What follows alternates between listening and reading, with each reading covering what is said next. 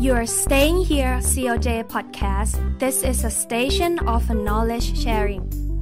COJ Podcast ขอนำเสนอรายการ กฎหมายใกล้ตัวรอบรั้วสารเยาวชน สวัสดีค่ะ ท่านผู้ฟังทุกท่าน รายการกฎหมายใกล้ตัว รอบรั้วสารเยาวชน ก็ได้มาพบกับท่านผู้ฟังอีกครั้งหนึ่งแล้วนะคะ ในวันนี้ดิฉัน สมรศรีตีระวัฒนานนท์เป็นผู้ดำเนินรายการค่ะ หัวข้อที่เราจะมาพูดคุยกันในวันนี้นะคะ เป็นหัวข้อที่มี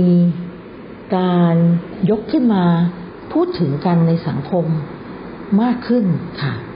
เรื่องนี้ก็คือการฟ้องหย่าค่ะ เนื่องจากในสังคมปัจจุบัน ซึ่งเต็มไปด้วยวิถีชีวิตที่ต้อง มีความเร่งรีบ ต้องแข่งขันกัน เพื่อจะดำรงชีวิต ต่อไปได้ ทั้งในส่วนของตัวเอง ครอบครัวตัวเอง และสังคมที่เราอยู่กันนะคะ เนื่องจากโลกในยุคปัจจุบัน ต้องการความรวดเร็ว มีการแข่งขันกันสูง สิ่งเหล่านี้ก่อให้เกิดปัจจัย ที่จะทำให้คนในสังคม รู้สึกถึงสิ่งที่จะเกิดขึ้นในอนาคต ส่วนใหญ่ก็จะออกไปในทางลบมากกว่าทางบวก ไม่ใช่สังคมที่อยู่อย่าง สบายสบาย ไม่ต้องเร่งรีบเหมือนสมัยสมัยก่อน ปัจจัยหลักดังกล่าวนี้ จึงก่อให้เกิดปัญหาต่างๆตามมา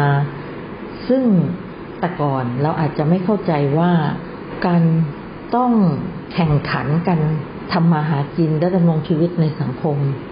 จะก่อให้เกิดผลกระทบไปถึงการดำรงอยู่ ของครอบครัว จนมีผลเป็นรูปธรรมได้อย่างปัจจุบันเชียวหรือ แต่ในตอนนี้ดิฉันเชื่อว่าท่านผู้ฟัง ก็คงสามารถเข้าใจได้แล้วว่า สังคมที่เต็มไปด้วยการแข่งขันแก่งแย่ง ชิงดีชิงเด่น หรือสังคมที่ต้องพบปะกับผู้คนจำนวนมาก มีประชากรอาศัยอยู่รวมกันหนาแน่นขึ้น จะเป็นสาเหตุที่ส่งผลกระทบไปถึงสถานภาพของแต่ละครอบครัว ซึ่งจะทำให้ครอบครัวครอบครัวหนึ่ง จะต้องมีอันแตกแยกกันไป ตอนนี้ก็ไม่ใช่เรื่องแปลกแล้ว ใช่ไหมคะ เอาละตอนนี้ที่ฉันก็จะพูดถึง หัวข้อที่เราจะคุยกันในวันนี้ หัวข้อนั้นก็คือการหย่าร้างค่ะ แต่การหย่าร้างที่จะมาคุยกันในวันนี้ ไม่ใช่การหย่าร้างตามปกตินะคะ การหย่าร้างตามปกติที่ดิฉันพูดถึงนั้นก็คือ การหย่าร้างระหว่างคนไทยต่อคนไทย แต่หัวข้อที่จะพูดกันเป็นการหย่าร้างระหว่างคนไทย กับคนต่างชาติค่ะ เมื่อคู่สมรสฝ่ายไทย ต้องการหย่ากับคู่สมรสที่เป็นคนต่างชาตินั้น วิธีการยื่นฟ้องหย่านั้นไม่เหมือนกับการหย่าระหว่างคนไทยต่อคนไทยนะคะ มีสิ่งที่ต้องเพิ่มเติมอีกหลายข้อ ดิฉันจึงคิดว่าหัวข้อที่จะมาพูดนี้น่าจะเกิดประโยชน์ แก่ท่านผู้ฟัง ทั้งหลายบ้าง ไม่มากก็น้อย ก็คือว่า หากท่านผู้ฟังไม่ได้เป็นผู้ประสบปัญหานี้เอง แต่ท่านผู้ฟังมีญาติมีเพื่อนฝูง ที่กำลังประสบปัญหาอยู่ ท่านก็อาจจะนำความรู้ที่ได้ไป เผยแพร่หรือ ไปบอกกล่าวให้เป็นประโยชน์กับผู้ที่กำลังประสบปัญหานั้นได้นะคะเอาละค่ะ ดิฉันขอเริ่มต้นที่ว่า การหย่าร้างในประเทศไทยจะมีบทบัญญัติในประมวลกฎหมายแพ่งและพาณิชย์บับห้าว่าด้วยครอบครัวกล่าวถึงเหตุหย่าของกฎหมายไทยไว้นะคะ ถ้าท่านที่พอมีความรู้เกี่ยวกับกฎหมายอยู่บ้าง ก็คงจะทราบว่า เหตุยา ในกฎหมายไทยนั้น บัญญัติอยู่ในมาตรา 1516 ประมวลกฎหมายแพ่งและพาณิชย์ ซึ่งมีอยู่ประมาณ 10 เหตุ เหตุยาดังกล่าวนี้สามารถนำไปอ้างอิงในการหย่ากับคู่สมรสชาวต่างชาติได้เช่นกัน แต่หากคู่สมรสของเรา ไม่ใช่คนไทยนั้น การหย่า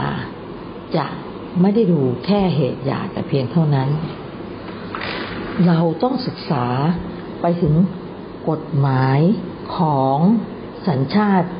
คู่สมรสด้วย เนื่องจากว่านอกจากจะเราจะต้องพิจารณาเรื่องเหตุยาแล้ว เราต้องไปพิจารณาด้วยว่า คู่สมรสที่มีสัญชาติใด แล้วกฎหมายในสัญชาติของคู่สมรสได้มี การบัญญัติไว้ให้มีการหย่าร้างได้ด้วยหรือไม่ ซึ่งกรณีนี้เป็นเรื่องสำคัญมากนะคะ ในการฟ้องหย่าคนต่างชาติ เพราะ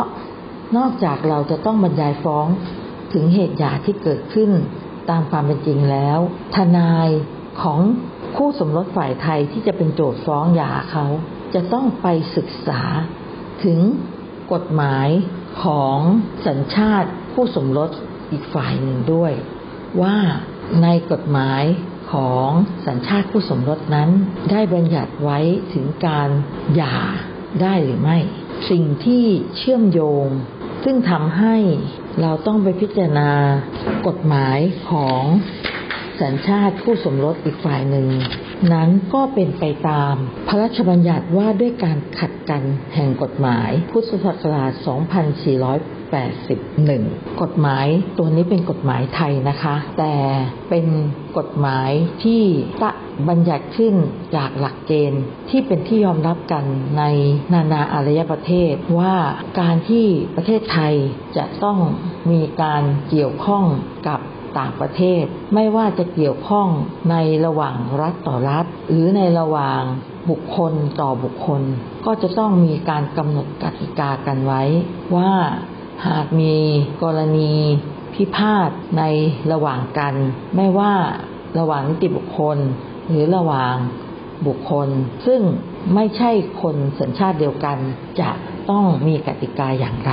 สำหรับกรณีกฎหมายขัดกันที่ว่านี้ มีบทบัญญัติกฎหมายขัดกัน บัญญัติไว้ในมาตรา 20 มาตรา 27 นะคะว่าศาลไทย จะไม่พิพากษาให้คู่สมรสที่ฝ่ายหนึ่งเป็นคนต่างชาติหย่ากันได้ เว้นแต่กฎหมายแห่งสัญชาติของคู่สมรสที่เป็นชาวต่างชาตินั้น มีบทบัญญัติยอมให้หย่ากันได้ ส่วนเหตุที่จะฟ้องหย่านั้น ทางกฎหมายขัดกัน บัญญัติให้เป็นไปตามกฎหมายแห่งถิ่นที่ยื่นฟ้องหย่า ซึ่งอันนี้ถ้าฟ้องหย่าในประเทศไทยก็ใช้กฎหมายไทยค่ะ สิ่งที่ ดิฉันต้องการเผยแพร่ให้ทราบก็คือว่าในการบรรยายคำฟ้องที่เราจะฟ้องหย่าคนต่างชาตินั้น นอกจากจะต้องบรรยายถึงเหตุหย่าตามปกติแล้ว เราจะต้องบรรยายถึงกฎหมายตามสัญญาตของผู้สมรสที่เป็นชาวต่างชาติที่เราขอฟ้องหย่าว่ากฎหมายในสัญชาติของเขานั้น อนุญาตให้มีการหย่าได้หรือไม่ ซึ่งตรงนี้เป็นเรื่องจำเป็นที่ผู้ที่ยื่นฟ้องก็คือคู่สมรสฝ่ายไทยจะต้องบรรยายถึงรวมทั้งต้องสืบค้นข้อมูล ในกฎหมายของสัญชาติคู่สมรสมาบรรยายไว้ในคำฟ้อง และหาหลักฐานยืนยันก็คือกฎหมายของสัญชาติคู่สมรสนั้นที่ บัญญัติให้มีการหย่าได้และเนื่องจากกฎหมายของสัญชาติคู่สมรสนั้นไม่ใช่กฎหมายไทย ทางผู้ที่ยื่นฟ้องก็คือคู่สมรสฝ่ายไทย ก็จะต้องจัดทำคำแปล กฎหมายดังกล่าว อ้างส่งมาในคำฟ้องด้วย เพราะกฎหมายต่างประเทศนั้น ไม่ใช่เรื่องที่ผู้พิพากษาในศาลไทยจะต้องรับรู้นะคะ ถือว่าเป็นข้อที่จริงที่ ผู้สมรสฝ่ายไทยซึ่งจะเป็นโจทย์ฟ้องหย่าเขา จะต้องเป็นผู้นำสืบหรือเป็นผู้พิสูจน์ข้อจริงเหล่านั้น คราวนี้เราคงต้องคิดต่อไปว่า หากเราจะฟ้องผู้สมรสต่างชาติ แล้วถ้าคู่สมรสต่างชาติ ไม่อยู่ในเมืองไทยขณะที่เราจะยื่นฟ้องเราจะทำอย่างไร วิธีการนะคะ เราก็จะต้องมีการส่งหมายให้กับ ผู้สมรสชาวต่างชาตินั้น หมายที่ว่าก็คือหมายเรียกและสำเนาคำฟ้องนะ เป็นหมายเรียกและสำเนาคำฟ้อง เช่นเดียวกับที่เราต้องยื่นฟ้องในคดีทั่ว ๆ ไป แต่จะมีความพิเศษคือคำฟ้องซึ่งปกติแล้วเราจะต้องใช้ภาษาไทยในการเขียนคำฟ้องนั้น นอกจากภาษาไทยแล้ว โจทย์ที่เป็นคนไทย ก็จะต้องยื่นคำแปลของคำฟ้องนั้น เป็น ภาษาตามสัญชาติของผู้สมรส และอาจรวมถึงต้องยื่นคำฟ้องในฉบับภาษาอังกฤษ อันเป็นภาษาสากลของโลกด้วย การยื่นคำฟ้องตรงนี้ทางทนายโจทย์จะต้องไปจัดทำคำแปลเป็นภาษาต่างประเทศ อย่างที่ดิฉันกล่าวถึง ก็จะทำให้ต้องมีค่าใช้จ่ายในส่วนนี้เพิ่มขึ้นนะคะ แต่อย่างไรอย่างไร มันก็เป็นเรื่องจำเป็นค่ะ ที่ต้องจ่ายอ่าทางนี้ถ้ามายื่นฟ้องแล้ว เราจะส่งหมายเรียกและสมาคมฟ้องให้เขาด้วยวิธีใด ถ้าผู้สมรสที่เป็นคนต่างชาตินั้น มีถิ่นที่อยู่ในประเทศไทย เช่นมีสำนักทำการงาน หรือผู้สมรสสามารถมีชื่ออยู่ในทะเบียนราษฎรในฐานะคนต่างชาติได้ เราก็ส่งไปตามนั้นค่ะ แต่หากเป็นกรณีที่ผู้สมรสมีการทิ้งล้างโดยการกลับไปบ้านเกิดเมืองนอนแล้ว เราก็จะต้องส่งหมายเรียกและสำเนาคำฟ้อง ให้แก่เข้าสมรสนั้นไปที่ต่างประเทศค่ะ วิธีการส่งก็มีสองช่องทางนะคะ ในปัจจุบันนี้ช่องทางดั้งเดิมก็คือ ส่งโดยผ่านสำนักงานส่วนยุติธรรม โดยผ่านไปยังกระทรวงต่างประเทศ ซึ่งเป็นการเรียกว่าส่งผ่านโดยวิธีทางการทูต อันนี้จะทำได้เฉพาะ ประเทศที่มีข้อตกลงระหว่างประเทศที่ประเทศไทยเป็นภาคีนะคะ เป็นข้อตกลงประเทศว่าด้วยการส่งหมายเรียกเข้ามาคำฟ้องข้ามไปยังต่างประเทศ ค่าบริการที่จะส่งอย่างนี้ก็จะแพงหน่อยนะคะ เนื่องจากมีการส่งแบบเป็นทางการผ่านกระทรวงต่างประเทศ จะอยู่ในราวประมาณ 5,000 บาทเป็นต้นไป แต่ปัจจุบันทางประเทศไทยก็ได้มีทางเลือกเอาไว้ให้ ประชาชนผู้ต้องยื่นฟ้องคดีนะคะว่าสามารถส่งทางไปรษณีย์ด่วนพิเศษระหว่างประเทศได้ค่ะ อันนี้จะประหยัดค่าใช้จ่ายได้มากกว่าได้มากกว่า ปัจจุบันนี้บริษัทที่จะรับส่งคำฟ้องไปต่างประเทศนั้นมีอยู่สองบริษัทค่ะ คือบริษัท DHL Express และบริษัท FedEx ค่ะ การจัดส่งอันนี้ก็คือเสร็จแล้วเราก็ต้องรอผลการส่งกลับนะคะ จะทำให้คดีเนี่ยใช้เวลานานหน่อยค่ะ แล้วถ้าส่งไม่ได้ก็จะต้องหาวิธีทางอื่น อันนี้เป็นกรณีที่รู้ที่อยู่ในต่างประเทศผู้สมรสนะคะ แต่ถ้าเป็นกรณีที่ไม่รู้ที่อยู่คราวนี้เราก็ใช้ความได้เปรียบเลยค่ะ อันนี้เป็น เคล็ดลับนะคะ ซึ่งจะดูเป็นว่าใช้โอกาสที่เราเป็นคนไทยยื่นฟ้องในศาลไทย เราอาจจะต้องใช้วิธีการส่งหมายเลขแล้วก็สำเนาคำฟ้องโดยการประกาศทางหนังสือพิมพ์แห่งท้องถิ่นที่นี่หรือประกาศทางสื่ออิเล็กทรอนิกส์ตามที่มีบริการของศาลยุติธรรมในปัจจุบันการประกาศทางนี้จะได้รับอนุญาตที่ทำได้ ก็ต่อเมื่อโจทย์ฝ่ายผู้ฟ้อง จะต้องพิสูจน์ให้ศาลที่รับคำฟ้องเห็นได้ว่าไม่สามารถสืบหาที่อยู่ของผู้สมรสที่เป็นชาวต่างชาตินั้น ได้เลยไม่ว่าจะในประเทศไทยหรือที่อยู่ในต่างประเทศนั้น หากเป็นกรณีเช่นนี้ศาลก็จะอนุญาต ให้ส่งหมายเรียกและสำเนาคำฟ้องได้ โดยการประกาศผ่านสื่อทางเทคโนโลยีสารสนเทศค่ะ กรณีดังกล่าวนั้น ก็ใช้เวลาสั้นกว่านะคะ ทั้งนี้ทั้งนั้นแล้วแต่เข้าที่จริงในแก่ละกรณีว่าเราสามารถทำได้ทางใดบ้าง แต่โดยส่วนใหญ่แล้วจากสถิติที่เกิดขึ้น การฟ้องยาในประเภทนี้ก็จะมีผลดีอย่างหนึ่งค่ะ คือ